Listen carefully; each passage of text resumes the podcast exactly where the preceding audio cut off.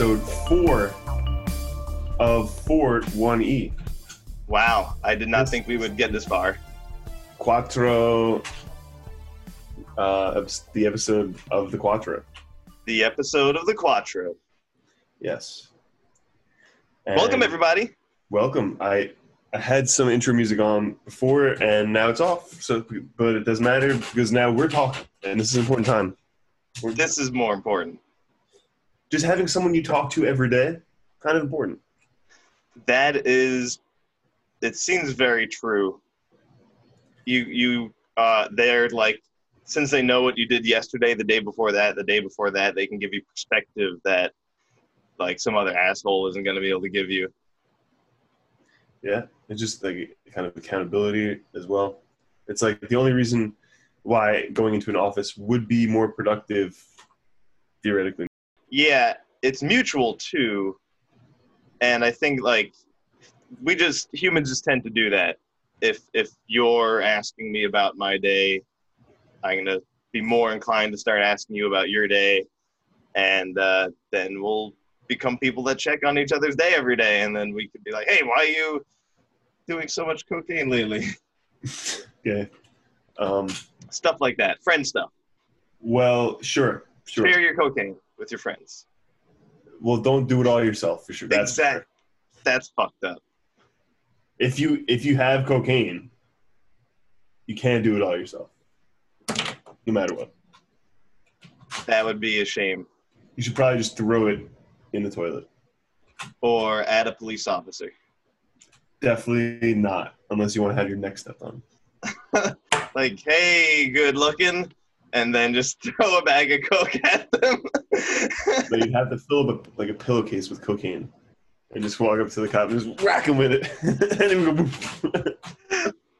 Everyone- That's and then like, everyone- all the cops would be like, "Oh!" oh shit." Hit them, all the cocaine would like hit them in their eyes, and like they breathe it in, and then they'd be like, "Oh shit! Oh shit!" and they'll, they'll all immediately start coughing and breathe harder, right? Yeah. Actually, yeah, that's a terrible idea, That's a great bit. No, that is a good bit. but a good bit. Yeah. I guess if you like drive, if you do it with a drive-by, like there's a police officer standing, not paying attention, and you get your buddy, you know, your friend. It would that make a huge cloud. Yeah, like they were gonna do all the coke without you, and you're like, I got a better idea, and then get in the car, and uh, they just drive, and you hang out the passenger side window with a pillowcase full of cocaine. So remember last week when we, we inaugurated you and you had, to, you had to hit those mailboxes with the baseball bat? This is the same thing. Very similar. We're giving back to the community. Coked up police officers work harder. Well, you got to fight tasers somehow. And That- I choose pillowcases. Yeah, that's good. I like that. But Um, ideally, I mean, I, I have no intention of getting any cocaine or having any cocaine. So, I mean, a pillowcase isn't much of a weapon by itself. Not without cocaine, it's not. That's really the key ingredient in that bit. it's the cocaine. so, speaking of friends that ask each other how they're doing, how are you doing, Greg? Pretty, pretty good. Um, I watched a lot of Mad Men yesterday after our podcast. Very nice. It's pretty much to the conclusion of the series. And then I was like, damn, seven seasons. And I was like, wow. What ha- like what if the series of my life ended today? Like my own life, personal life series was just started seven years ago and then ended today. And that's Mm. fucking interesting as hell. I would watch the shit out of that. That's what I was thinking. I've just been like, and then what happened next? Then what happened next? And like I got like two years in, and I'm just like, I have to go to sleep. Like this is this too much shit happened. Like it's too intense. I need to go to sleep and then wake up and then continue from year number two or something. Yeah, I think some people might not either remember things in a way that like they think is interesting. So they're not going to recall it like that. Like they're going to either think like, "Oh, this shit was boring." Like not their entire life, but some parts of your life. I think depending on your perspective, you can either look back on them as interesting things that happened or not. and the the same thing could happen to two different people, but they'll remember it differently. context. Yeah. Well, seven years ago, I graduated college, and I was like, really, the biggest adjustment was like the world's like I got out and realized how fucked the world was is hmm was then, but now. They're, the people graduating now are experiencing a whole new level of fucked upness that has not been experienced in the modern era. So, but may, maybe possibly it's better because there's no farce that the infrastructure works. if there's no infrastructure. The infrastructure of the government, or like I guess maybe that's just the structure of the government. You mean? well, not of government, of business, Mm. like the uh, the, the greater machine that controls all of um, commerce, The bigger buying its own machine. production, consumption. Isn't that us? The consumption. Well, we are consumers, of course. So the machine is everyone. Well, it's it's more along the machine is the money making machine. It's like um, people just have to do the thing to make the money. Um, and the the way that one business influences another, like every other business dictates the terms of every other business. sure. And if there's um, like a, a, a way of doing things that's backwards or not as efficient, if you're coming into the workforce as someone who sees really efficient networks and is used to things at a thing at operating at a very high level, like a senior in college, you know, research or something, you know, you, you put into you having to adjust to these maybe broken, outdated ways. And now that's not the case because th- these broken, outdated ways aren't being taught to them. They're not having to go backwards. They're not having to learn things that aren't completely relevant to them and their development. And and I think that's good. Like people aren't reading how to, you know, menial tasks, how to I don't know. I can't think of a menial task right now. So, um, for, for, for me, it was for testing pharmaceutical supplies, like re- reading and just repeating the same thing over and over and over again. I'm like, well, this is what I did in college. So my thesis, I had, you know, yeah. like I'm not learning anything from it. I'm not my my job training is is not growing me as a as a person. And maybe maybe it was growing me as a person, but you know, that, the feeling is really the most important thing. hmm I think if it's scientific like that, and you you do need to be accurate, you're going to get at least a little bit of skill and and a, a deeper awareness of the chemicals and pharmaceuticals drugs that you were working with. But yeah, it's certainly very different from actually like writing something for research on something new uh, and and trying to and not doing the same thing every day. There's something about doing the same thing every day that definitely isn't going to feel fulfilling. Ideally, if if you have a really effective workforce, you have a boss who knows exactly 100% of the time what the new person needs to be doing to develop to do you know the job that that you're going to need them to do eventually. hmm So, you know, if if everything is is good, you know, everything is lined up, you're gonna the worker is gonna be doing something that is valuable to them to building their skills Yeah. towards towards using their potential, using their ability for production, you know, getting production out of them. hmm But uh, that's not it's not the case. More businesses than not are just looking to exploit people for the acts that they can be trained to do and aren't really concerned with the greater development of their careers or even specifically individual individual development personality development Hmm. learning about emotions and people and the world how you know that that's really why not why can't why is it a distraction from work to work on that those those things Well, forcing people to work on themselves first since they're not able they're not just automatically inundated with what needs to be done by the person who who they're being extorted by extortion seems like a strong word, but maybe it's not. in this case.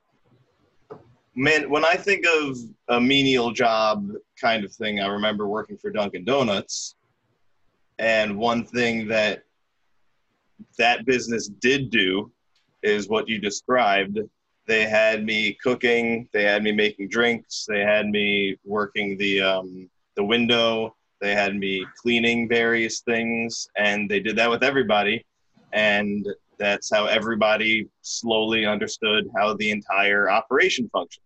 And you know, if I'd stayed longer, I would have learned how to make the bagels and the muffins. You know, and other people knew how to do that that I didn't, and I didn't. So I was sort of being prepared to improve, and I and and and I learned a bunch of different things, and I overall became more comfortable with cooking, and with cleaning, and with talking to strangers, which I would regard all of those things as useful things for myself that were worked on by performing my job. So I think in a lot of ways, uh, jobs will fill those criteria and you will be doing different things and working on yourself kind of by accident by doing the job. Now, at the same time, it behooves the business to pay you as little as it possibly can. And it behooves the, the employee to be paid as much as they can, so there's always this conflict of interest. Is there a situation where it's exploitation? I don't know. I definitely felt exploited at Dunkin' Donuts, but I, looking back, definitely don't feel that way anymore for a number of reasons. The reasons I listed, all the things I learned from it, um, even just realizing, you know, like not like there's there's looking at a job and thinking I never want to do that job, and and then actually doing it and being like, whoa, I really don't want to do this job, you know, and and I it, it was sort of like a, a sign that I should try harder to get a better job. That that was what it was. And it you know everyone else that was working there is also younger than me. That's another important thing to remember about a job like dunkin donuts. If it's not especially intellectual or gonna expand your career in an amazing way that's fine and can actually be really good because it's sort of nice that there's this easier job situation available to younger people that wouldn't be able to work at an actuarial firm or in a research lab but it's great that they get job experience and money and get to learn all the things at 16 that I should have learned at 16 that I learned at 23 after getting my college degree to Dunkin' Donuts I went but 22 regardless it doesn't feel like a menial job anymore and I think it would be tough to find one. I think maybe what would be worse to find is something like working in a mine, where it's not so much menial as it is Physical. dangerous. Well, yeah. You're uh, probably just your lungs suffer more than anything else. But that is you're kind of working out. That's like a different. It's like a different job as well. No, I mean working in a mine nowadays means like you, you, you can't you, you can't work in a mine until you build on the physical strength to mine. So it's different.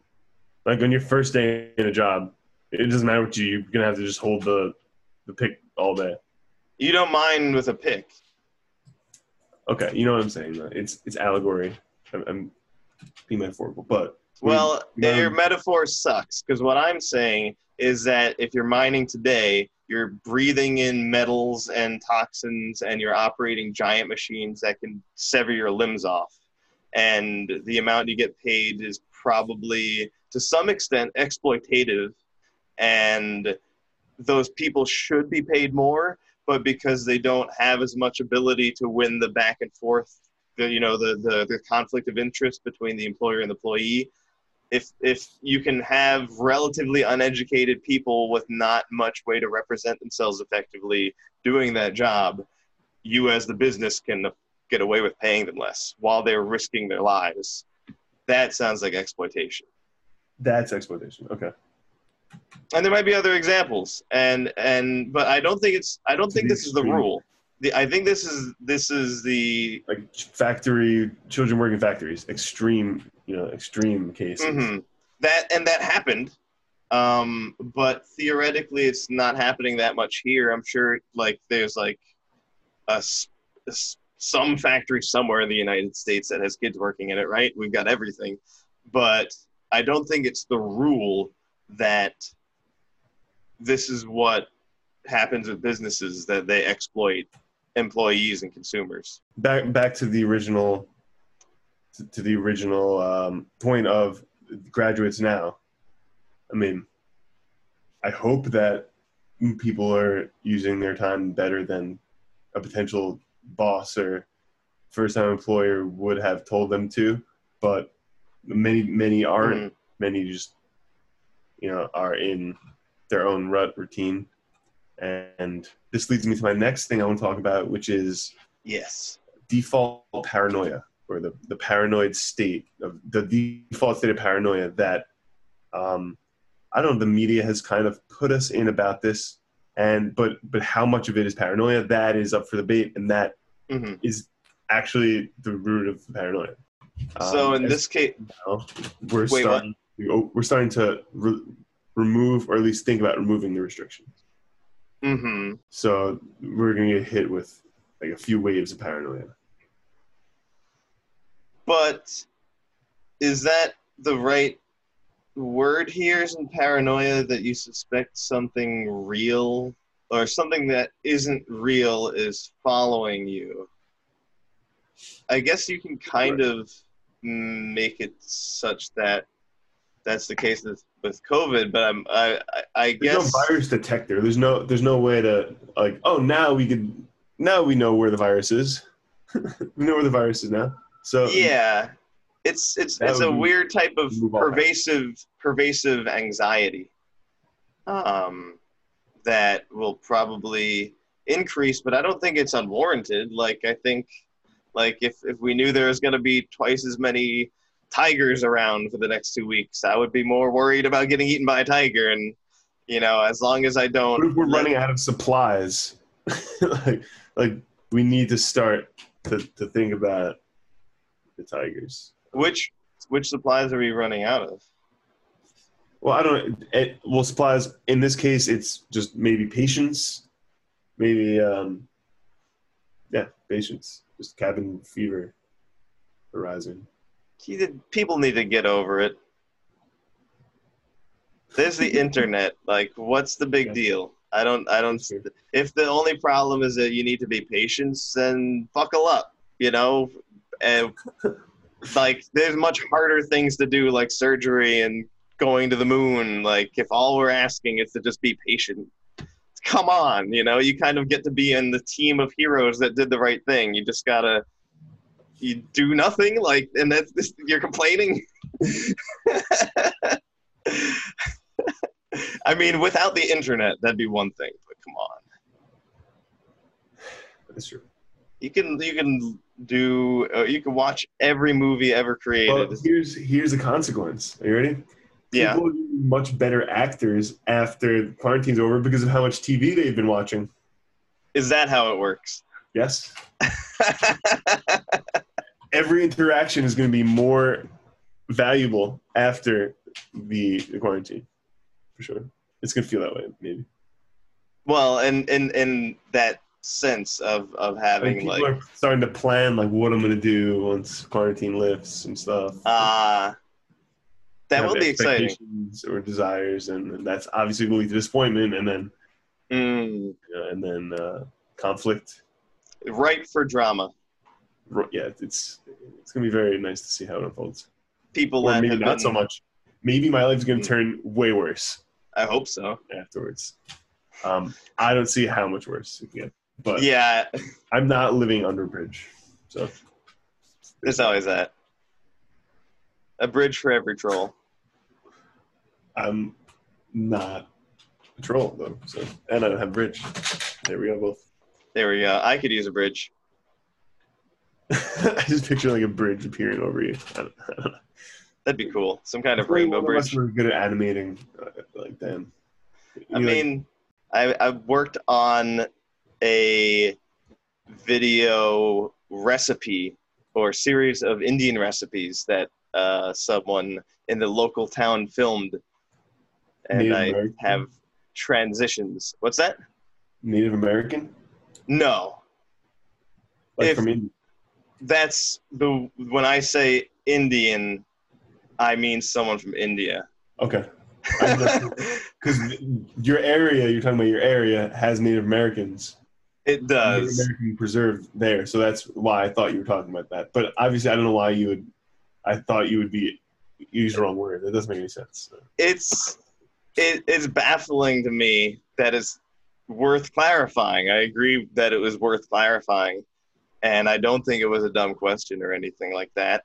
Because even if there weren't Native Americans specifically in the Hamptons, sometimes I hear historians call Native Americans Indians, and I just like like and you know i hear i'm saying i'm going to call people from india indians and people from america native americans uh, like germans they're the ones from germany do i need to go through like why do i need to explain any of this and it's not it's it's just something that i really don't understand how it stuck around for so long we we knew like 500 years ago it was a different place. Yeah, it's completely ridiculous. But this pipe was made in India. Well, that's cool. That would be a cool place to go. Really would. I've, I've heard it's hot, but as long as uh, as long as I prepare myself to be sweaty for a bit, the food is amazing here. The Indian food here is amazing. It must Indian food rock there. It was yeah. amazing. It was amazing. They're geniuses. That. It's it's good. Never mind. It's good. it's as good on the way out as it is on the way in. It's a little. It was a little painful. I'm not gonna lie. I I'm that take a shower immediately after defecation. I'm glad. So I'm, I'm very thankful that I was in the position where I was able to do so, and that my hot water was on. That's fortunate. I've never had that. I've I the first time I heard someone saying that, you know, it's bad on the way out or whatever, I thought they were joking. It might have even been you. I didn't know that you can feel spiciness in your butthole, but the human body is just Amazing. ever surprising. it's never done letting you know something new. So, yeah, college students now coming out, I am hoping that it's just like it always is, you know, the the the latest group of young people have the most radical-ish kind of thoughts and and and even if they might get certain things wrong or do some things a certain way they're going to be indicative of the general angle of everything and like how it's all like overall gonna gonna go. And you know like the 70s there's a lot of times where police officers and and hippies both were violent and didn't do the right thing. And but eventually overall it's more peaceful now um, statistically. I'm hoping that For now, yeah i'm, I'm hoping that this the, the it does appear that people have consistently been able to get smarter. And uh, if that continues then these kids should be even smarter. And and i'm actually i think we should be pretty stoked about people just busting out of college because that's probably a good place to look for how we fix like big pollution problems. Like some of the biggest like there's someone who was coming up with a way to make like sort of like turning the the ocean into a toilet like like making it so that there's a big the whole um, Atlantic Ocean is is got, gets into a spiral current with like just a huge like series of boats that have like fan blades between them whirlpool. kind Make of whirlpool. Like you know, in, in the swimming pool, you'd make a whirlpool by Yes. running in one direction. exactly that well That you know what a stupid thing. it's probably not the whole Atlantic Ocean, just like the Indian Ocean, but there's like a place where because of currents, pollution really builds up, and, and so they he, they're doing all this math about the currents and and liquid fluid physics and uh, basically making it like a toilet and everything would spin into the middle and then they would take it all away from there. Like a scoop. Okay. something like that. Or just i i su-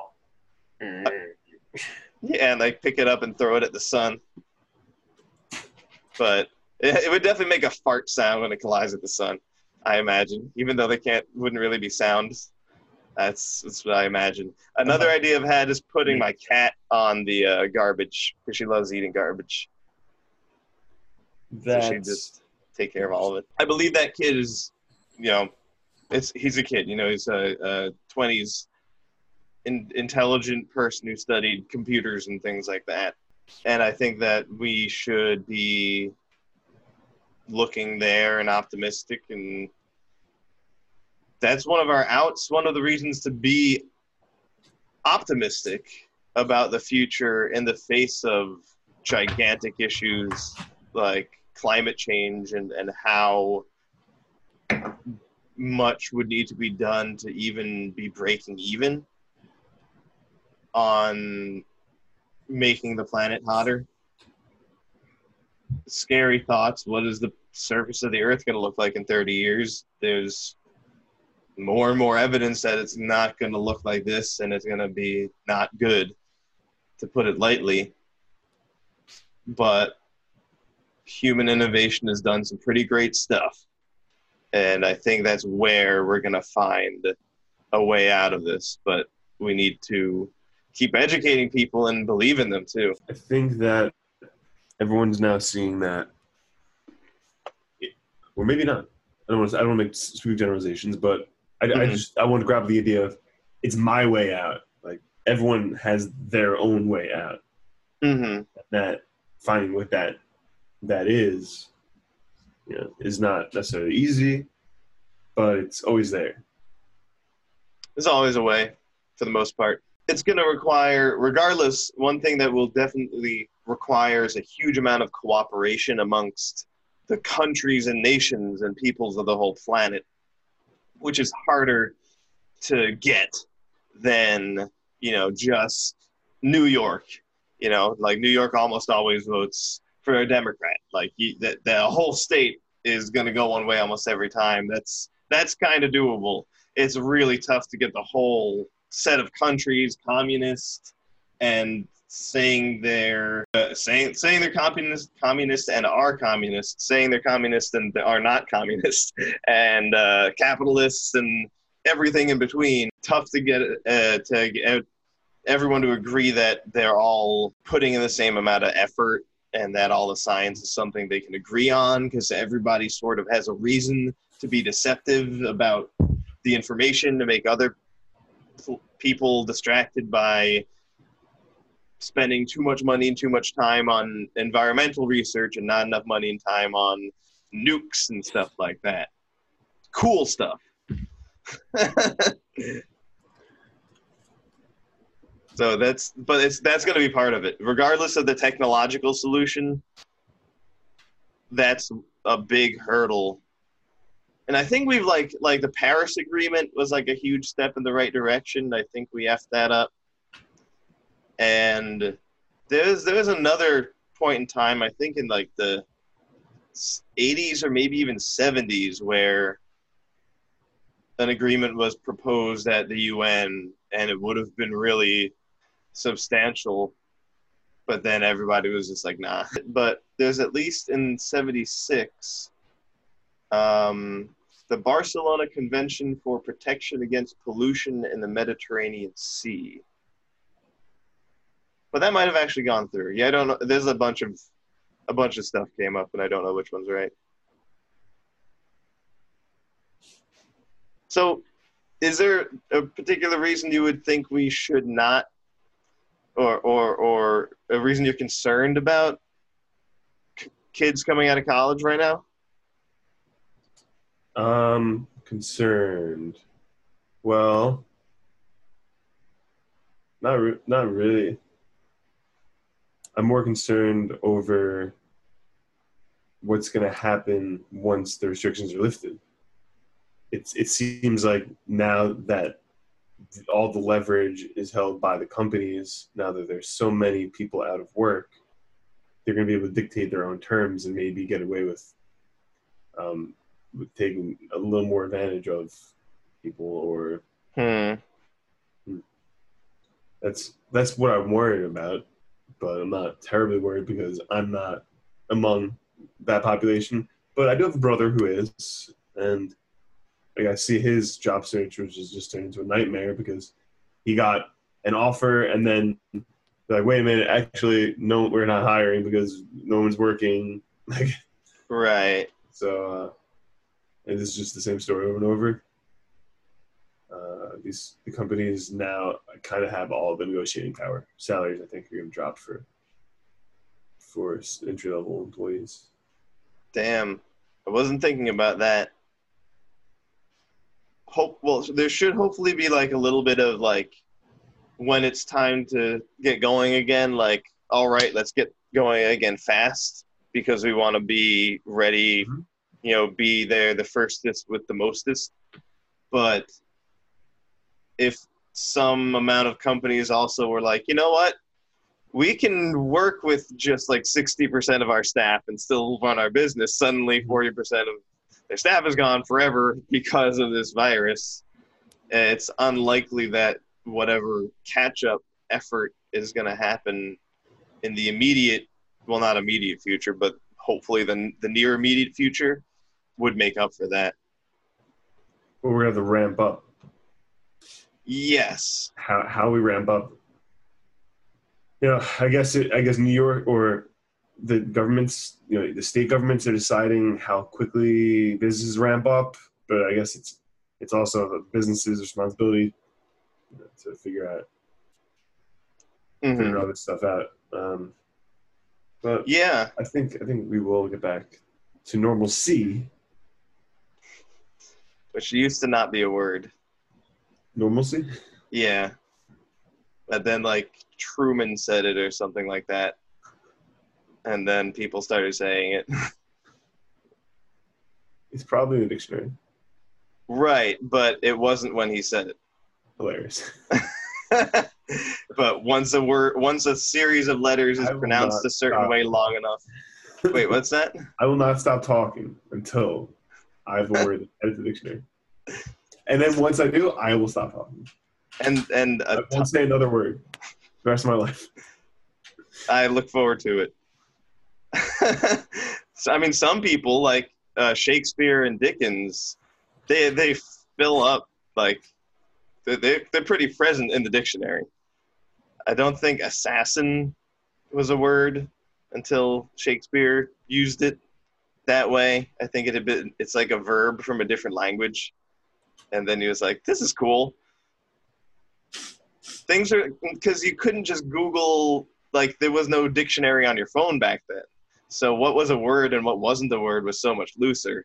And I'm sure like if you really wanted to, you could just go to the local bookstore or whatever and be like, "Hey, put this word in. Here's five cents." And they're like, "Oh my god, five cents! Of course." I'm sure people have died over what is a word and what is not a word. Like like, like so many people murder each other over that, over whether something like the semantics. yeah, or just what a word means. Yeah, the same word.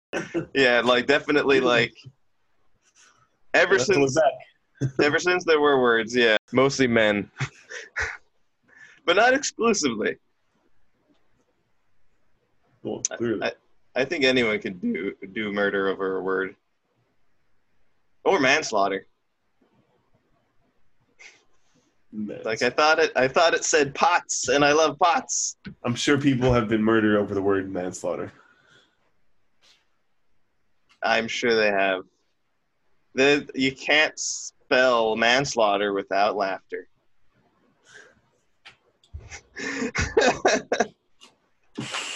Damn it! Dude, At that. Hilarious. so yeah, it, it, he just if you say a word enough and it becomes popular, it just I haven't even today. That's officially becomes a word. Like I think I'm gonna look this up now. Ambiance. I think there's two different ways to spell it. Right, like if but if you go to the dictionary, it it it'll it just has both spellings. Ambiance. It's the same word. Okay, so Google is saying that it's not with the A, A M B I A. No, it's yeah, it's agreeing. So even even the dictionary on Google just has both um, spellings. With an E and an A. Yeah, like A M B I E and A M B I A. Both are the English word. E-I-E-I. Oh, ambio, ambianzo, Beyonce. Anyway, that's another one where it's just people just made the mistake so many times that it we're like, damn it, now they're both words. There's nothing we can do about it. That that I did not know that.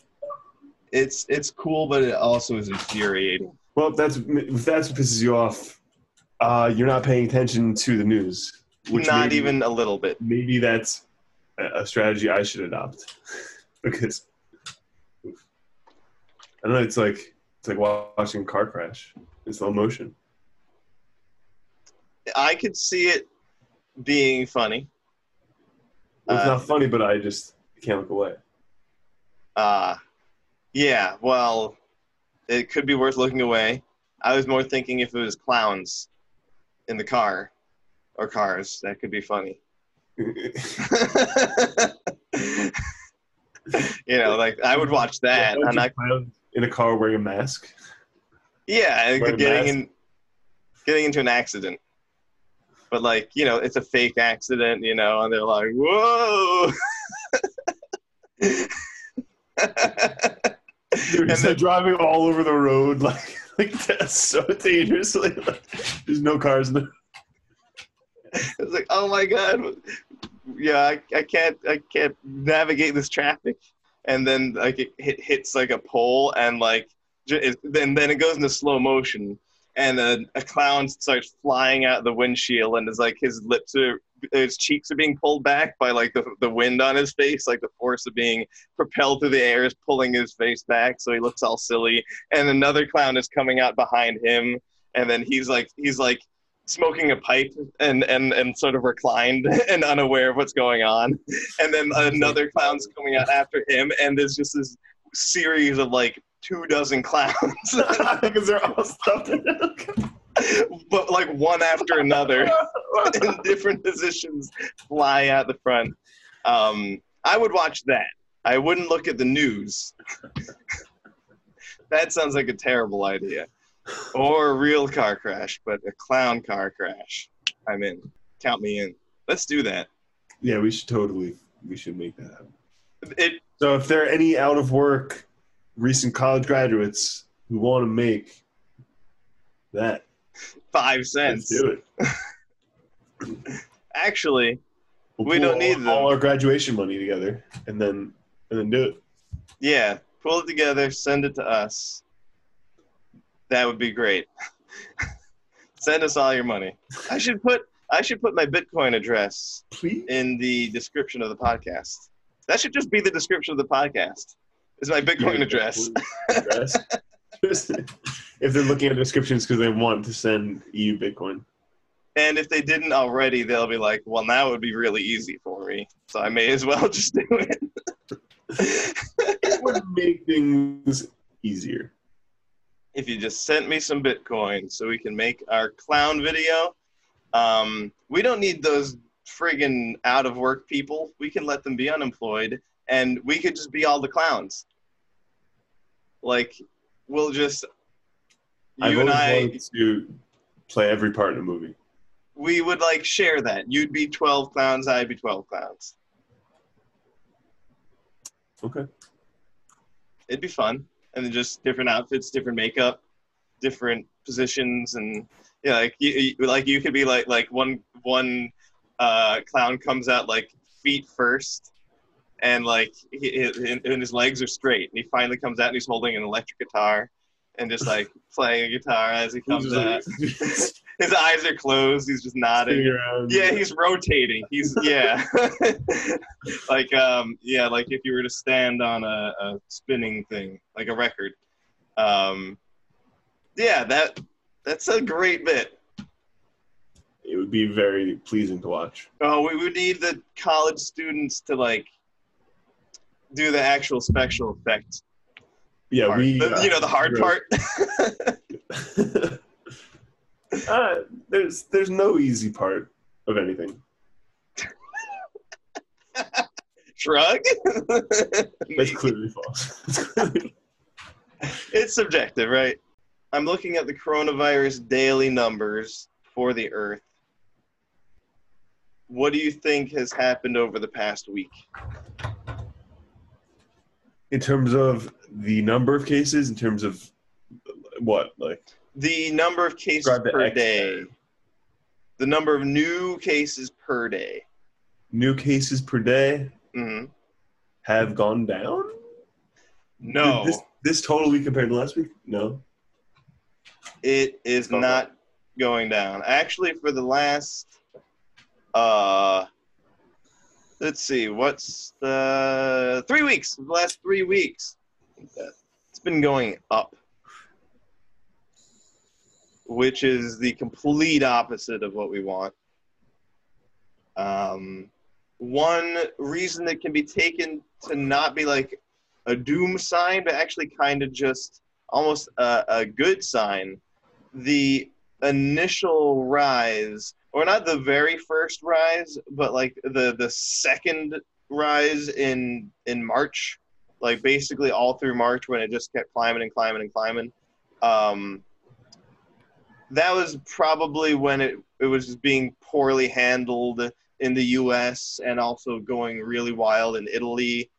Um, and now that we're getting increased daily new cases, it could be because the ability to test is improving and becoming more accessible, and then reaching all these distant places that didn't have access to it before.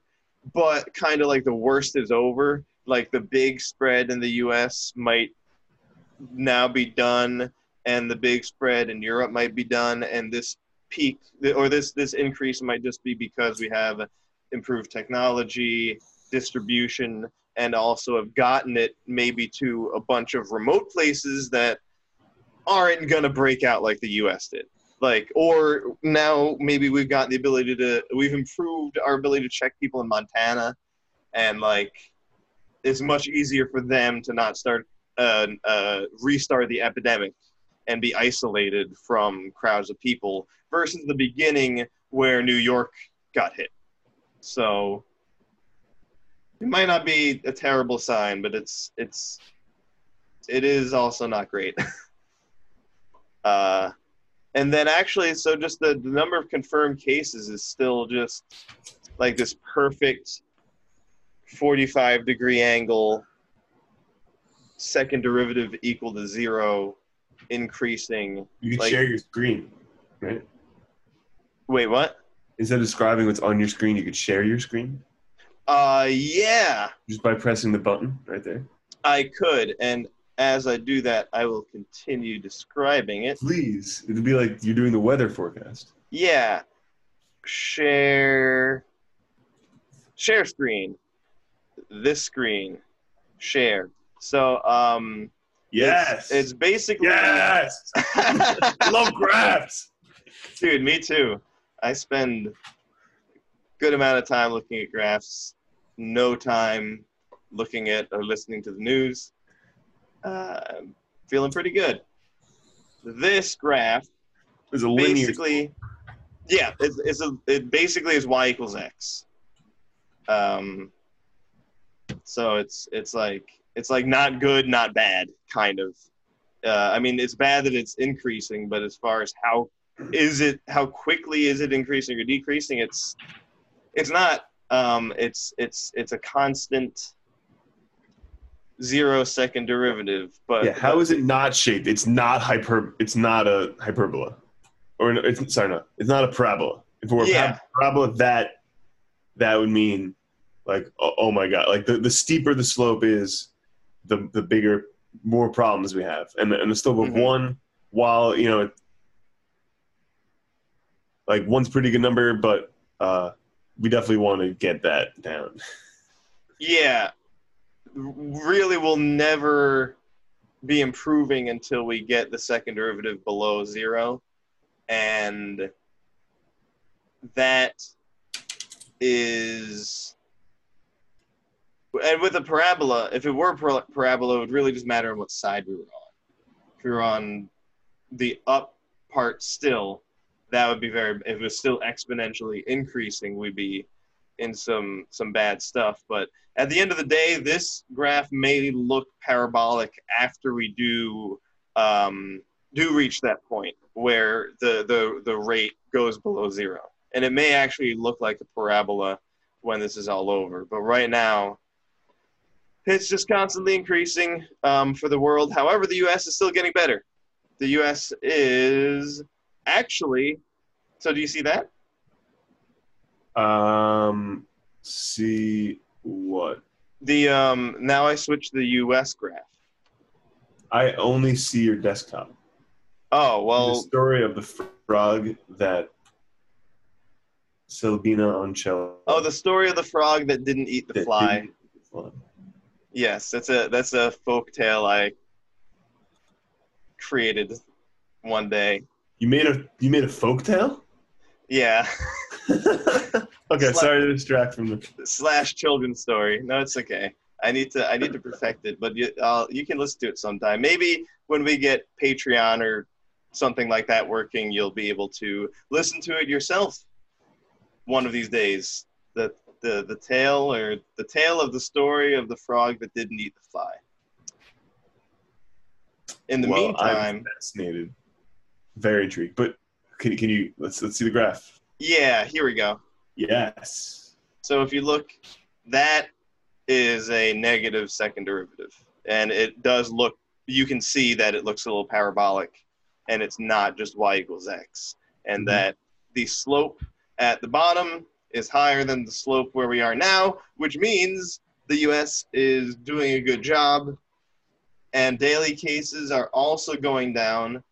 Look at the past three Fridays, they're all descending. Actually, the past six Fridays are all descending, which is great on the daily cases chart. But this is all the news I look at. and not every day. Well, that was uh, I'm that was great screen share. Thank you.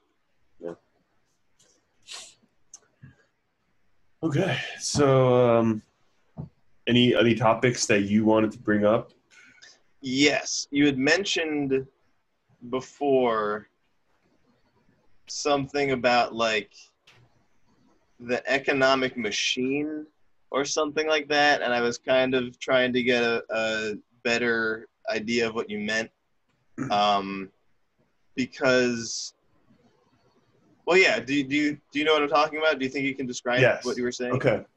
So, sure, I can break it down. Basically, there exists a force. Uh, it's a theoretical force. It. I heard like a beep. I almost got an email. Anyway, it's a.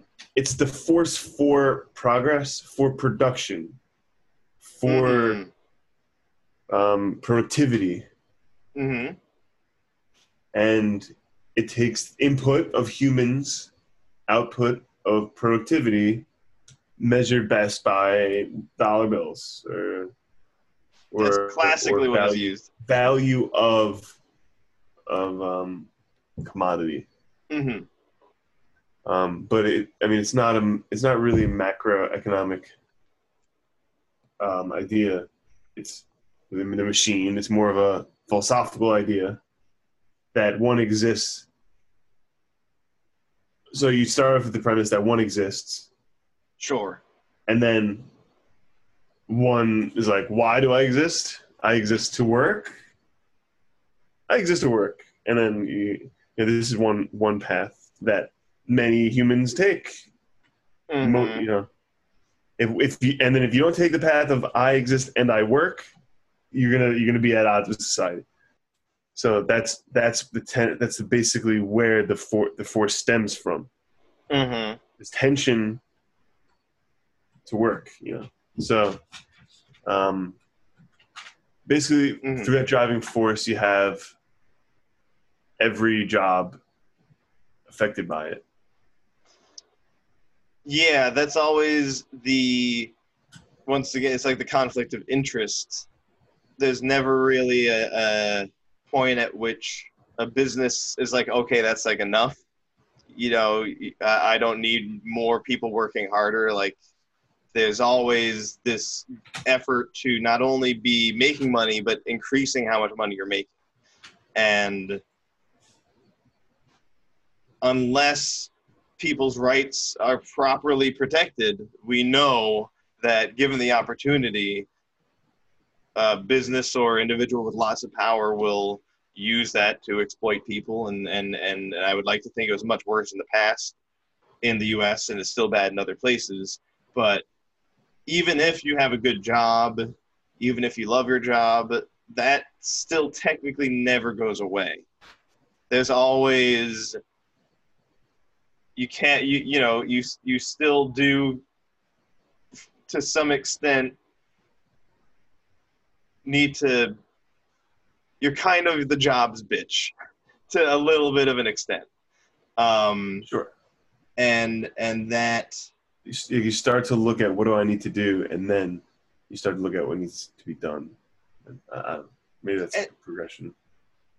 well i think so was being- productivity and and creating the commodities for these companies and helping companies make money all these things aren't like inherently fulfilling humans throughout history have had kids and friendships and relationships and made games and explored and ate food and cooked and told stories. And these all seem like fulfilling things that humans enjoy and it's healthy to spend time doing them. And you know farming and and working in a factory isn't those things. And it may not be healthy to sacrifice time on the set uh, stuff i said at the beginning for repetitive dangerous factory work where you don't get to talk to people where you have to respect a stranger as someone who can fire you a completely different dynamic than your parent who might get mad at you but would never fire you. And but you're still supposed to show them respect in a very similar way and like is that good for the human brain and, and ultimately at the end of the day the priority from the boss and the business isn't on the individual's experiencing of those things and being fulfilled and so there's always going to be pressure to get people to make stuff at the cost of them not being fulfilled. And I mean, I, I would say that fulfillment doesn't exist in the machine. The machine exists to keep people unfulfilled and continually working harder. mhm. And uh, and being unfulfillment leads to like further downstream effects. So say say um, a person um, does something for his boss exactly the way they want it. Boss, you know, doesn't want the worker to get full of himself.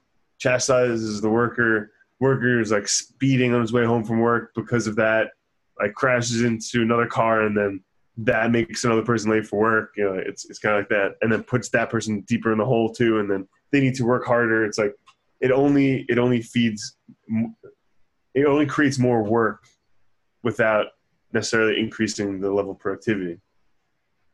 Mm. That that's another big part of the machine, like how everything is completely interrelated. Even if you're not looking at how much how many dollars a person is responsible for creating in the economy or taking you know taking out of the economy. I do see what you're saying though.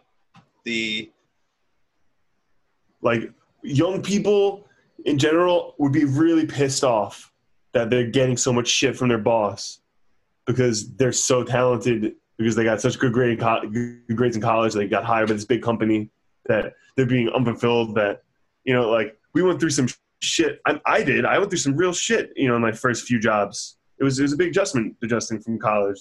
Mm-hmm. So that's just, you know every generation's dealt with that getting Yeah. shit on by the people who they are, are putting themselves on the line for. And now people graduating don't really have to put themselves on the line for anyone but themselves. And that is different. And that's what I want to talk about. Well, that is cool. Yeah, uh, and like with the car example, businesses do this all the time. There can be a place to build something or to set up some sort of pipes or something like that, and there's a way to do it that's more considerate of the environment, that's expensive and a, a, a less expensive way. We know historically the latter gets picked all the time and what that ultimately means is that 10 20 30 years later there's this huge mess that then a lot of money much much much much much more money has to be spent on to fix it. So like the a lot of bills get exchanged but like everything's just worse. So it wasn't like it was very unproductive to do that. And it was not even cost efficient. It's just that because everything's so interrelated, like you said, it's sort of it, it's all just perpetuating. They're all perpetuating each other. Like the fact that the government will have to spend money and swoop in to clean up a mess like that is one of the reasons why businesses will be willing to just be like, screw it, let's do it. you know, let's save the money now. If it doesn't work out, it'd be hard to blame us, and and the government will spend their money and and all these things. But that's part of the you know just different parts of the machine that sort of are scratching each other's backs or snakes that are eating each other's tails or something like that. still turning. It maybe was stopped a few months ago, which has never never happened in America. never. The wheel, the, the machine never stops. But it But the. Great Depression. Sure, I mean, I guess. But it wasn't like we're shutting down the entire economy for a day. It's just like everyone, like many people lost their jobs and didn't have anything to do. It's different. Yeah, not they're like- not locked in it's their houses. Attention, all people. We are pausing the machine. We don't know what will happen. Please bear with us for any, any consequences. And they're just like, just and like, like everyone's dying, like shit. Everyone's panicking, and now they're like, uh, like someone pressed the button a while ago, but now we're still getting back to, we're still getting back to dealing with. Yeah, it's like uh, we- why did we press the button? Like, well, you know, we, we could have like slowed down. we could have like turned the speed down to stop or something. I don't know. it's largely about when the stopping and slowing down happened and not how much we did. I think stopping is is fine. Um, it's just how long we waited. Yeah, that's Well, we only really stopped point. because of how long we waited. That's another way to look at it. Um, the I mean, there's still businesses running and people working, but it is definitely to some extent like the wheel of stop because people are not going to work. well, no, the and wheel's definitely don't- not stopped now. It's still definitely. I mean, if you you know you go out, you look outside the window for one second, you can tell It's kind of stopped. it's, it's moving slower for sure. Well, or if it's many, if it's a thing with many wheels, maybe some of them have stopped and uh, others haven't. Yes. Um, and with the out. Great Depression, yet other wheels were stopped and other wheels were turning. But it is, and we mentioned the boat. It, in a way, it's potentially a chance to do maintenance. The boat, uh, the cruise ships, docking at Key West, potentially destroying the environment, the flora, the fauna, causing a lot of other problems, spreading epidemics, things like that uh, that the that that wheel, that particular wheel, did stop, right? So that's an example of something that was stopped. That's part of this whole machine for sure. Uh, cruise ships are huge. I'm sure they play a role in it, and it's kind of now an opportunity to to do maintenance. You know, maybe removing this wheel is better for us, and and uh, I I I mean, it makes a lot of sense. Like, imagine being a guy that works on a car. You probably want it to not be like driving while you're working on it. you would want the car to be stationary and and not with spinning parts. Uh, ideally, some parts you might need to leave spinning to do what you need to do. If you need to test the engine, you might need to pop the hood with the engine running or something like that. I don't know. I don't know what cars are, but there's. I'm afraid of them. The, yes, the, the, definitely terrified. This is kind of an opportunity to do some maintenance because the, these wheels are stopped, Mm-hmm, exactly. and and I think because people are spending time at so if we we should think about what exactly is happening. People are at home not working, so they should maybe have more time for what, what were the things we listed? We listed kids, exploring, relationships, friends, maybe, and family. So maybe like talking to your family more digitally, um, and then like you know stories, you know, watching TV or writing. Um, so yeah, it sounds like some ob- objectively, quote unquote, fulfilling human activities. At least the basic ones. You can eat and cook a lot. You can cook a shit ton during uh, Corona times. So this could be an opportunity for people to acknowledge that a bit more and, and be like, you know, how much do I worry about my job? How much is that really what's important? I do need health insurance. I do need to make money, but is worrying more making me more money? Is worrying more causing health damage that's worse than what I'll be able to pay for with the money? Um, Mm. An opportunity to Google that, like, you know, how much does stress affect your health? Like, if you don't need to work for a few weeks, like, it gives you a chance to do things like that. But we've This- never had the. We were under the impression that we never had the luxury to do this. Yeah, it, it, it's been drilled in our heads that the machine is so important. Let's keep turning. Let's keep turning. Yeah, maybe even subconsciously it's it's from a situation. for everyone in their lives. Hmm. I think it's situational because there are. I think there are people that do really just want to do their job and and actually do feel fulfilled by things that seem like they shouldn't be fulfilling and wouldn't be to us. Everybody's different. But also, you know, if, if it's if you have kids and you love your kids and, and that's and your wife and that's the only thing that matters, um, and you like talking to people and your job pays well and involves talking to people, you might be very fulfilled in the machine and not not feel like you're in a machine. You're you I think in I think there's a way to ride the machine rather than letting it ride you. I do think that you Well, can be fulfilled course, in the machine. Well, you said before that you don't think you can be fulfilled in the machine, and I think that it's, Okay. Well, it's either that you can or machine, but like you can use the machine.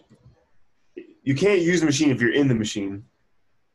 yeah, it's I don't know what the the best analogy is, but basically utilizing the things about it that are good, like having a way to get health insurance, go to a dentist, The productivity of it, harnessing the productivity of the machine.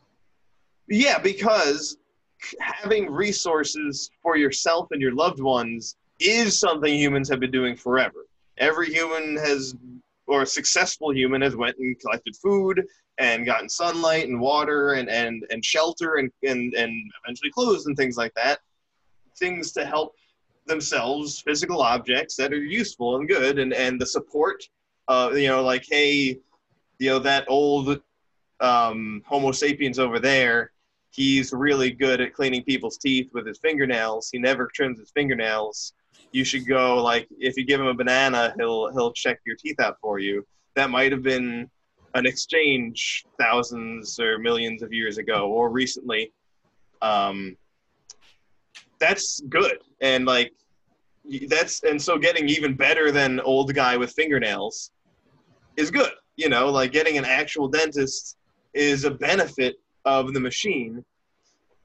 I think that if you're then letting the machine make you miserable and, and screw over your life in other ways, then It you know it the it's just it's sort of like it's deceived you. You I know you want Right, this. It, it creates solutions to problems it creates. Well, the, the the machine didn't create the problem of tooth decay. It, it, it exacerbates it. I'll give you that, but it didn't create it. And we'll, and and I don't think, you know, whether you you are in society or out of society, a dentist's dental support is much better than anything else, and it, you're going to be really happy to get it, and it's really good to get it and want your family to get it. Of course. So you can you can sort of take that from the machine. But so the the, the counter argument is no, actually, if you think you're plucking this delicious dentist fruit from the machine, that's not a good analogy anymore. Machines don't have fruits. Um, you're getting this beneficial effect from from the machine without it hurting you.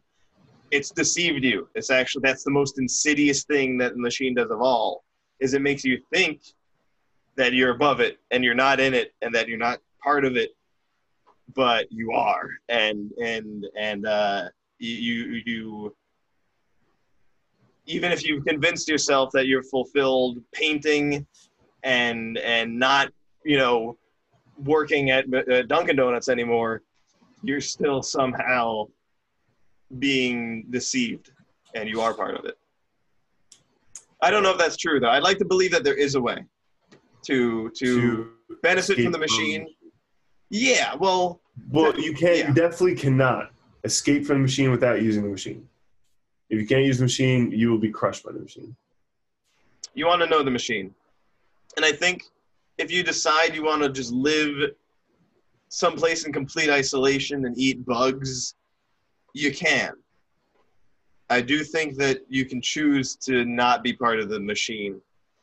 You won't get a dentist, but that's that's what completely separating yourself from it costs.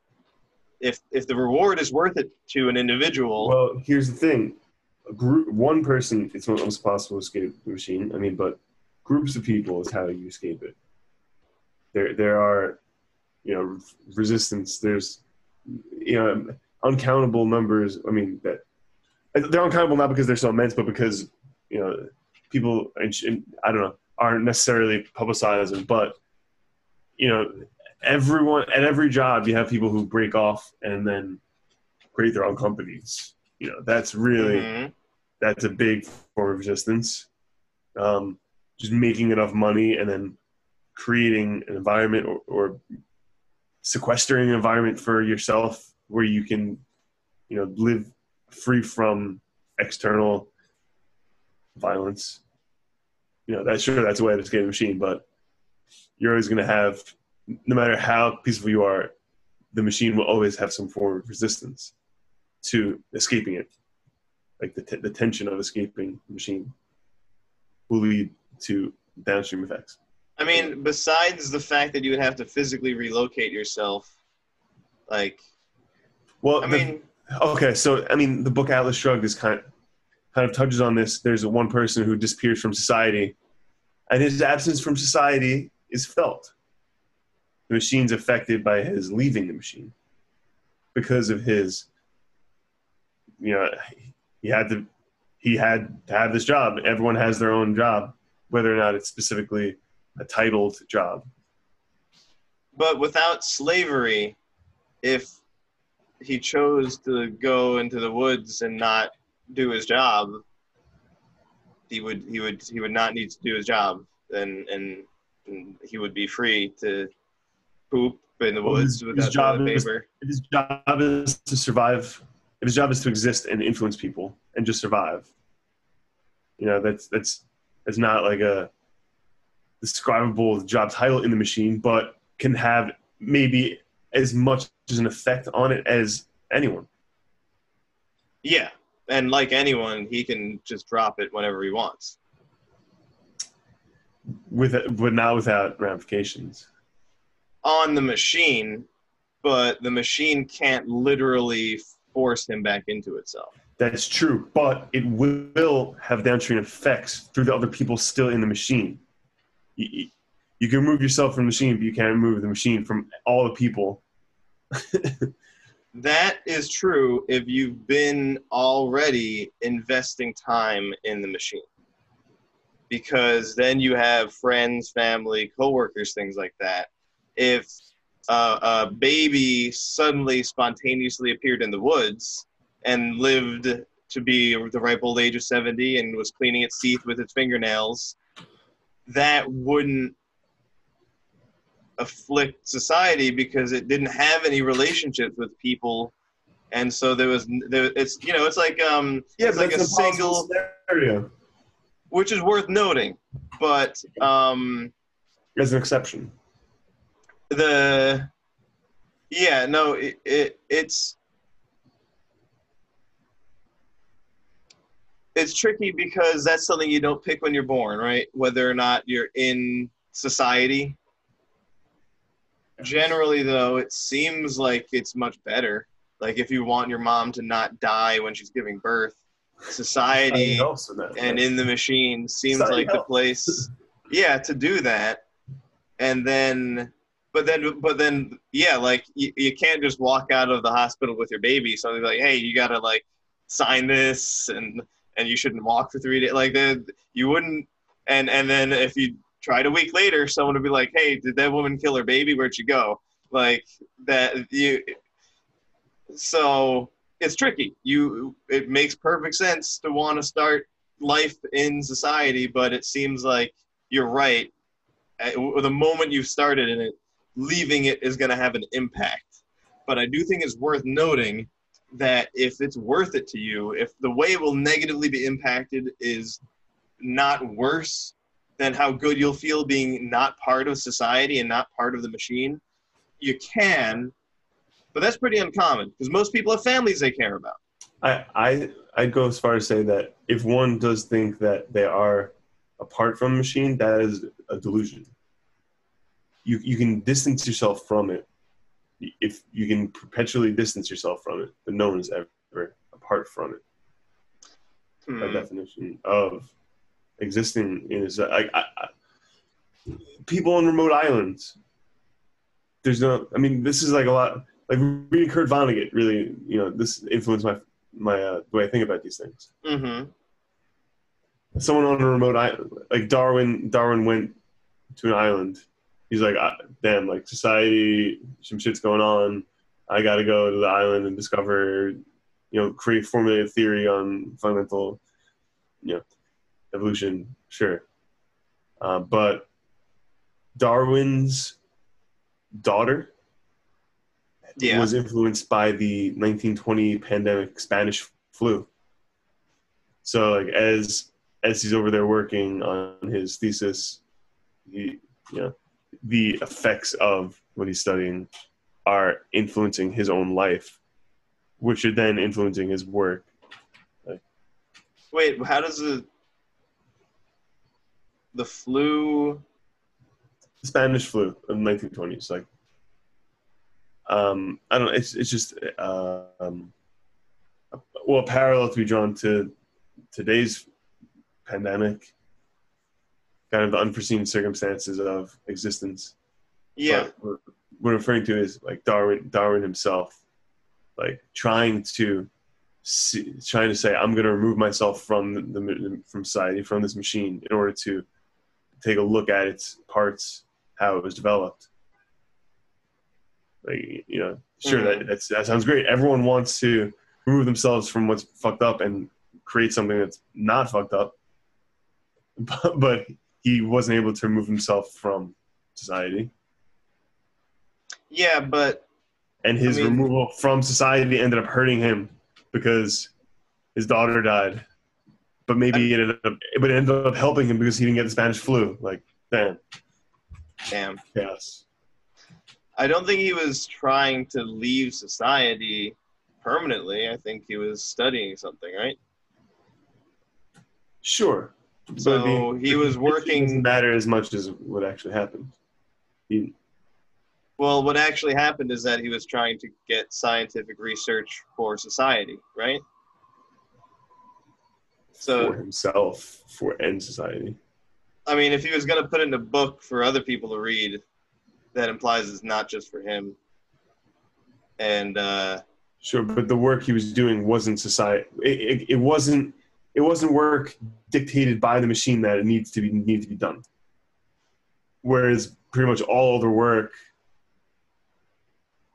you know, you- you- I don't get that at all. like you never, if without the machine, never would have. Wait, you don't you don't get what at all?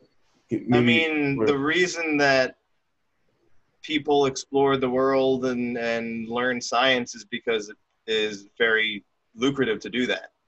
Like, I think that Darwin going there is just another example of the machine working. you think that Darwin wrote um, he did it to, to make money he, he did it to uh, to bring knowledge He did it in society He did for it for the society. for the reasons dictated by society as Yeah, he, he was fed and fueled by society. And like his expeditions were on boats made by society. And he was collecting information that uh, he then returned to society, his, his commodity that he produced. that's first off i already told you i haven't eaten today we're over an hour and a half like okay but the point is he used he used the machine. He used society. Yeah. to He, get a, to to get a glimpse of outside of society. Because society you know studying nature this is really you know are you hearing this ding? Because i am. Really- no, I'm not. okay. Yeah, I, I, I kind of get what you're saying, but I think at the end of the day, the value his work the value of his work dictated by society was to get a glimpse of outside society and bring it back to society and in Yeah. achieving his purpose i mean there were just unforeseen circumstances and and also I think that the people that he saw were a society, also just a different society, but it was it was a society of humans. I think that he was learning about. So he just he just looked at Finches. a different machine. Huh? Finches not humans Oh, I thought you I thought you said tribe, because th- he also visited peoples on islands. I thought that's what you were talking about. well yeah i mean uh, he's not known as primarily anthropologist he's he's primarily known as a bi- biologist for studying the ecosystems of animals in the galapagos islands Yeah, but he also did other stuff, and I thought I heard tribe or something like that. Um, yeah, well, no, I mean, birds. Yeah, okay. Either way, he was still operating as part of the machine. I don't think that's. Uh, I I do see what you're saying, but I do think that if one wanders off into the woods and can survive and have kids and raise those kids outside, you could eventually those kids could not be part of the machine. I if the just machine collapses, if it's continued to, if it's gonna, if it's going to continue to perpetuate, eventually one of the kids will wonder what is this machine all about and get sucked in, or maybe, and then maybe Mhm. might cause people who meet this person to question the machine, and then maybe they'll drop out. You know, who, who knows? so well, but we we could make the person that isn't part of the machine, and I don't think it sounds very nice. I think that living in the woods and shitting in the woods and stuff sucks, and I don't want to do that. I think people choose to be in societies because they're good, and there's nothing like evil or bad being perpetrated. It's this is just sort of people choose to be in these positions because this is what they want, and this this makes people happy. You know, working at Dunkin' Donuts allowed me to hang out with you after I was done with the college and have fun, play League of Legends.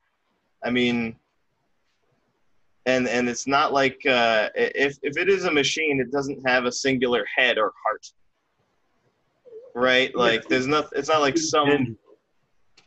Some some entity or group of entities even isn't in charge of the way society works. I think that there's not like like the machine is pretty great. It's great and scary. It's very Imperfect. imperfect and has gotten us to the point where we can kill everything on Earth, basically. That is scary, and it's worth being aware of that. But um, I think that referring to the is it's it's ultimately a nice thing. This construct of society where there's people that take out the garbage and people that wash dishes and waiters and dentists the it, w- it would be cool if there was not this world where employees and employers have that conflict of interest and where people it'd be nice where there if no one was ever being exploited and things like that. But this is sort of it's once again it's it's, it's a trade-off. Just like with anything you, you get dentists uh, but you then have to work sometimes. And uh, I think it's a worthwhile trade-off. The for most people, and then maybe maybe in in some ways it's failing for everyone, and in other ways it's especially failing a specific group of people. I think both of those are probably happening, which is why it it, it can really suck. But I think that this is. Um, you can choose not to be part of it, and you'll be wiping your ass with your hands. Right. Very impractical to even think that one is not a part of the machine, but it could be extremely productive, or it could be zero productive. Wait, um, what could be zero? And what, what results? The act of trying to escape the machine. Yeah, and like, also, what is what is the word? So productivity. We we know the meaning in the machine. What does that word even mean when we get out of it? You know, like well, I, that's why I said it depends on the lens that you're using. yeah, okay, Like how many trees can a fish climb? Shout out my, my homie Einstein over there. Um, climbing fish. That sounds yummy. the machine we have to we have to look at like whatever it's it's a it's an operational definition that's of something that is having tangible effects but what's what's happening you know um you can describe the negative features of society only and then say oh the machines all fucked up man like that that's kind of what where the the, um, the bridge of thought was lost once people realized in the 70s how fucked up it was, there some just were dedicated towards trying to. Uh, um, I, I don't know. There was there was a there was something lost in translation. People weren't able to effectively communicate with Mhm. between between factions or between groups, however people identified with one another. Yeah, That's why you know for the Bridge of Music was so helpful, and the Bridge of Civil Rights was was helpful because it it really forced everyone to pay attention to the same thing at once. So now we are in the same situation. We're paying attention to the same thing at once. We're going to be paying attention to the environment more Mhm. than we have previously. The exchanges we have with the environment. Hopefully, these will have positive effects. hopefully we'll learn from our mistakes. Yes. and and so i think and there's this stereotype of a hippie or a person who is maybe subscribing to that kind of thought where oh i just want to be peaceful and not part of this machine and yet are like maybe worst case scenario like living in their parents basement or living off of unemployment. These are stereotypes that may not exist or exist in small amounts, but we now now I think it's clearer to see what's going on there and why it kind of is fair for the machine to be upset at that individual and for the, the people around them who actually have feelings. The machine doesn't have feelings, but the people around them to also be upset with them for trying to not be part of society in that way, because they really aren't. You know, they're, they're like they're they're talking the talk and and not going to a, a job. Maybe they worked at a bank and they're like, oh, I'm making everything worse, or they worked at a a place that made that that was drilling gasoline and was going to kill a bunch of birds, and they're like, I don't want to be part of this. But what they do is is choose to stay at home in bed and let their hair grow exclusively, and also eat and get and and and take things from society. So that's why I think it's a little. That's why people would get upset with that person. Um, Well, and, yeah, and that- it's that is somewhat the- legitimate. Of the the outlier effect. Nothing's Yeah. more interesting. Everyone has an innate desire to leave society. If if there's a if there's someone who actually does it, like there's holy shit, that's like fodder for for conversation and for thought and uh, Well, no, um, because that's the the point is that this person isn't leaving society by living in their parents' well, no, an basement. attempt, an attempt, an attempt, any attempt to any successful or any attempt But- that to have some sort of fruitful reward, you know, is is looked at as like, oh, interesting, you know, society, from from the perspective of people in society, Um, most, you know, everyone for all intents and purposes. That is true. Yeah, the, everyone is curious about it. It's it's it's it's almost like seeing a dead body, or there's like a few different things where like everyone kind of would like given a free opportunity to peek, or, or like something they just like to know about. Like sometimes, like if you if you if you uh, i guess i can't think of a good example but there are those things that everybody would kind of like to know like where did we all come from?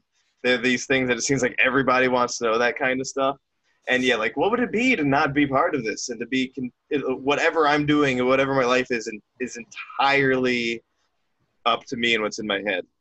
Um, that's like an interesting thought to everyone but i think that there's legitimate upsetness with the person who just sits in the basement Well, yeah, of and course, uh, of because course, of course. they are using the things of the society. They might be going to the dentist, but then they are not doing anything for the society. And they're reaping the benefits without giving, they're taking without giving. And that sucks and that feels bad. And so the other people in the society, Uh, it sucks bad. It sucks because it feels bad for other people who are resentful that they have to work and you know, like, but right, exactly. you know, it, it sucks from perspective for a reason. It doesn't Yeah. suck. Wait, what's that? like, why? Why shouldn't someone who? I think that. Ugh, so obviously, it's a, it's a touch situation. Not everyone's going to be able to find a job. That's True. going forward. You know, people are just going to have to live in that situation where they are looked at as unproductive members of society when really it's of no fault of their own. And maybe I think that going forward, we got to protect the rights of those people. We have to make sure that there, you know, opportunities for getting out of that, and uh, that it's not as insidious as it can be. Like where people aren't turning to heroin and uh, hopeless means of of you know, fulfillment, Wait, what does heroin have to do with it? means of fulfillment. Um, if you're not if you're not working or something like you have to do If you're not working, you'll do heroin. you do something with it. So, yeah. So employment is good for making people less likely to do heroin. Um, among other reasons. Um, I just want to make sure I understood the relationship between those two things. Yeah. The the point is that things like dentists, eh, or even though we didn't actually agree when we were born to be in society, by doing, by working and, and wearing clothes and and not assaulting people, I'm agreeing to be part of society, and I, I'm I'm I'm shaking a hand and giving up something to get something, and when someone is just sitting around not trying to be productive, not not a job, not trying to get a job, not cleaning or not learning carpentry, like not like just being something Well, that's that's taking taking from society and not it's basically like like they're cheating the people that did make the agreement and that is really unfair because like we said no one chose to be in this But position really, really, they're cheating the system, not the other people. but Unless this, literally stealing. Yeah i that is interesting. That i mean yeah it's you're right. It's very rare that you know your friend or family member not going to work is actually going to have a detrimental effect on you or anyone well, else you know. in ways that are not inherently obvious.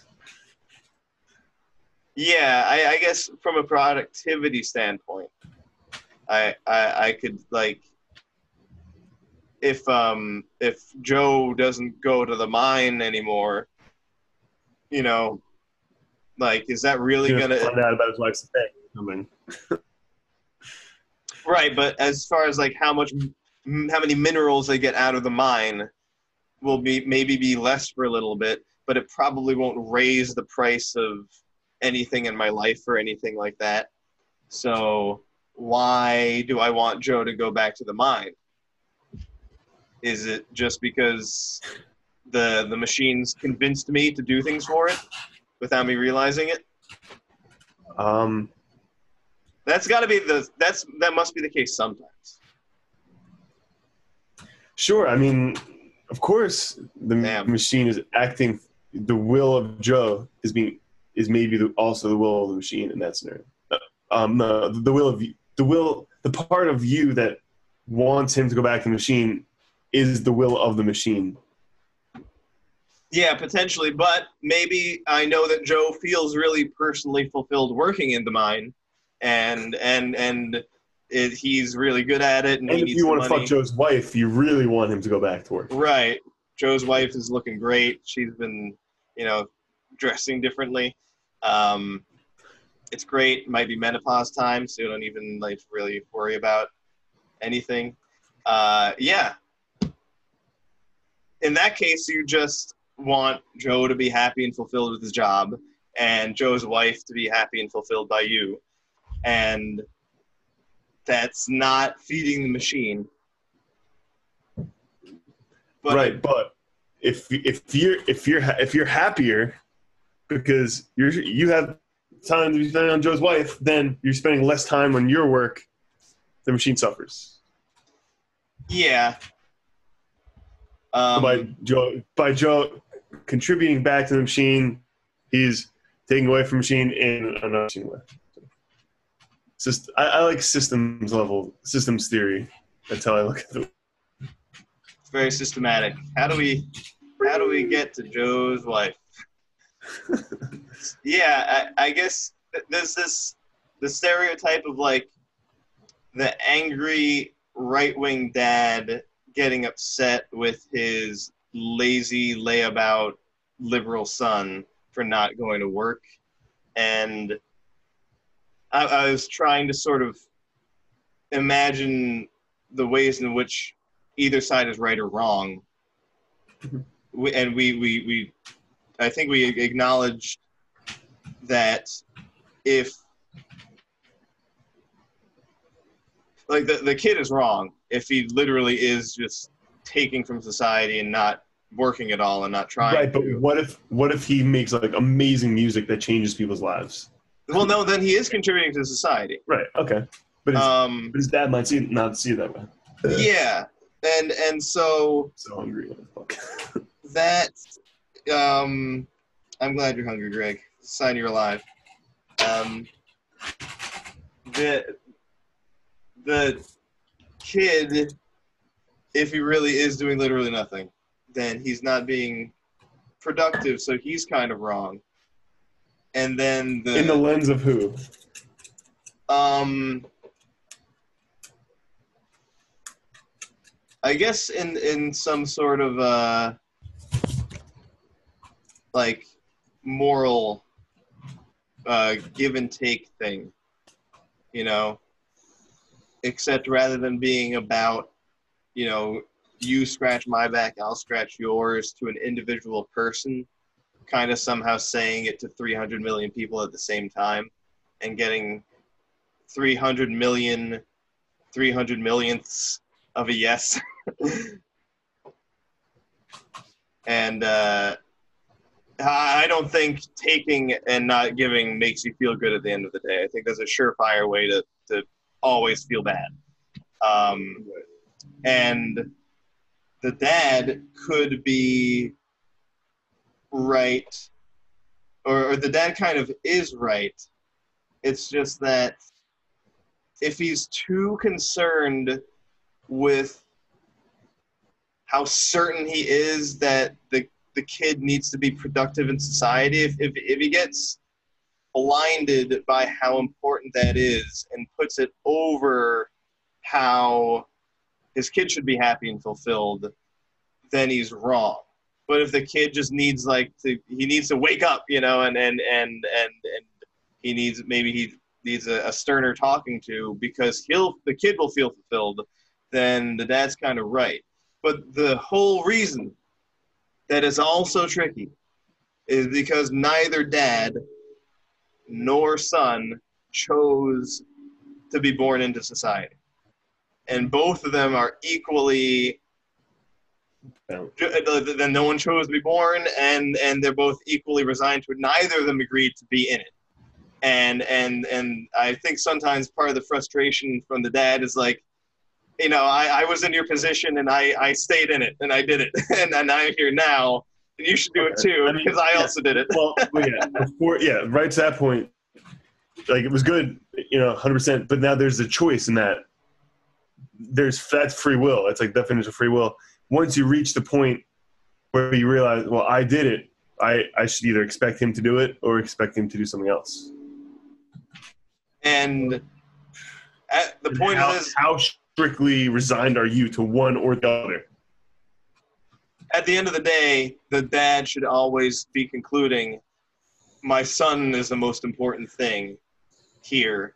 And it, I, am I yelling at him right now because I've let the machine and society convince me of stereo, certain things have to be true? A kid has to have a job at this age and needs to be making this many figures and have this many kids and and am, have I just heard that so many times through my life that I believe it's true? or does he really need to have this job experience to understand himself better, understand the world better, and maybe he'll really like it. It's something I found that I liked, even though I expected not to when I was a kid. You know, um, I think that there, if if that's that should be what the dad's doing, and if he is, that's great. But I think it's an easy mistake to make because you know we're all I th- and I think the angrier the dad, potentially more it's because he was feeling that you know I went through it and you should too. Almost like uh, it's like yeah, it just like Well, it doesn't feel father son. You know that that's you know in workplace workplace dynamics, the new person. Or yeah, the you like haze them. Like this one woman had to peel like peel tomatoes all day, and it used to take her five hours, and then they changed the policy. They let us use a machine. Now it takes thirty seconds. So the new person, what are you going to have them? You know, peel ten, you know, twenty times as many tomatoes. No, you just, just you still have them peel the same amount, but, but then how do you make up for the compensation of the work that you put in that they didn't? You got to get creative, else going to lead to resentment. Um, so, I mean, we've gotten very in depth in depth here. I think we've we've touched on many different issues and perspectives, and opened a lot of doors. Looked around, liked what we saw. Maybe We- didn't like yeah. what we see sometimes, but saw there's ways to to change what we see. Yeah. I'm trying to segue because I need to eat something. Um, well, I'm glad that we were able to talk about all those things. I had a good time. As always, any comments about what we said? If there's anything that we said that you don't agree with, keep it to yourself.